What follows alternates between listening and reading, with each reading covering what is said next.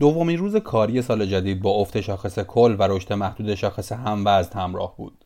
روز گذشته شاخص هموزن نشونهایی از رشد رو نشون داد اما امروز رشد این شاخص هم با پذیری از شاخص کل کاهش پیدا کرد. 213 همین قسمت پادکست بورس پلاس رو تو روز یک شنبه 8 فروردین 1400 مهمان شماییم. ما تو این پادکست به بررسی اتفاقات روزانه بازار سرمایه ایران می‌پردازیم. شاخص کل امروز با کاهش حدود دو دهم درصدی مواجه شد و به رقم یک میلیون هزار واحدی رسید. شستا و رمپتان بیشترین تاثیر مثبت و فولاد و فملی بیشترین تاثیر منفی بر شاخص رو داشتند.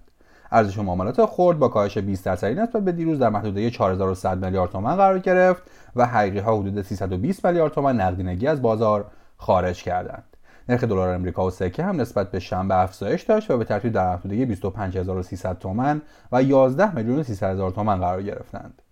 در حالی که شاهد افزایش خروج نقدینگی حقیقی ها از بازار بودیم ارزش صفای فروش در انتهای بازار هم افزایش پیدا کرد و از 3000 میلیارد تومان عبور کرد اوراق با درآمد ثابت امروز هم مثل دیروز پذیرای بخشی از نقدینگی خروجی از بازار بود و با تراز مثبت مواجه بود امروز در حالی که شاهد معاملات ثانویه حجم سنگینی از اوراق بدهی دولتی و اوراق با درآمد ثابت بودیم ایران خودرو هم خبر از انتشار اوراق بدهی گام با طرح مرابحه داد. به طور کلی حجم معاملات ثانویه اوراق بدهی در بازار سهام باز هم به محدودیت 40 هزار میلیارد تومان می رسید که در روزهای نیمه تعطیل این روزها برای فعالان بازار کمی غیر منتظره بود.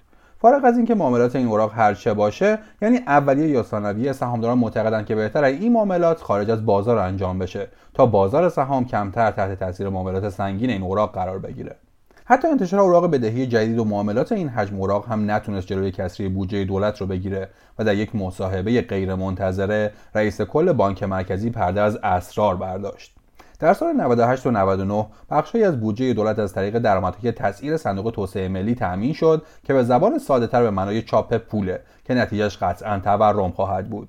این در شرایطی که پارسال دولت 30 هزار میلیارد تومان سهام فروخت 120 هزار میلیارد تومان اوراق فروخت و در آخرین روزهای سال 99 به دلیل کسری بودجه ناچار شد در روشهای خاص خودش نزدیک 10 هزار میلیارد تومان از منابع بانک مرکزی برداشت کنه. در شرایطی که زمزمه های واگذاری سهام به بانک ها وجود داشت شفافسازی سه بانک تجارت صادرات و ملت در خصوص دریافت سهام از دولت پرده از انتقال میلیاردی سهام در آخرین روز سال 99 برداشت.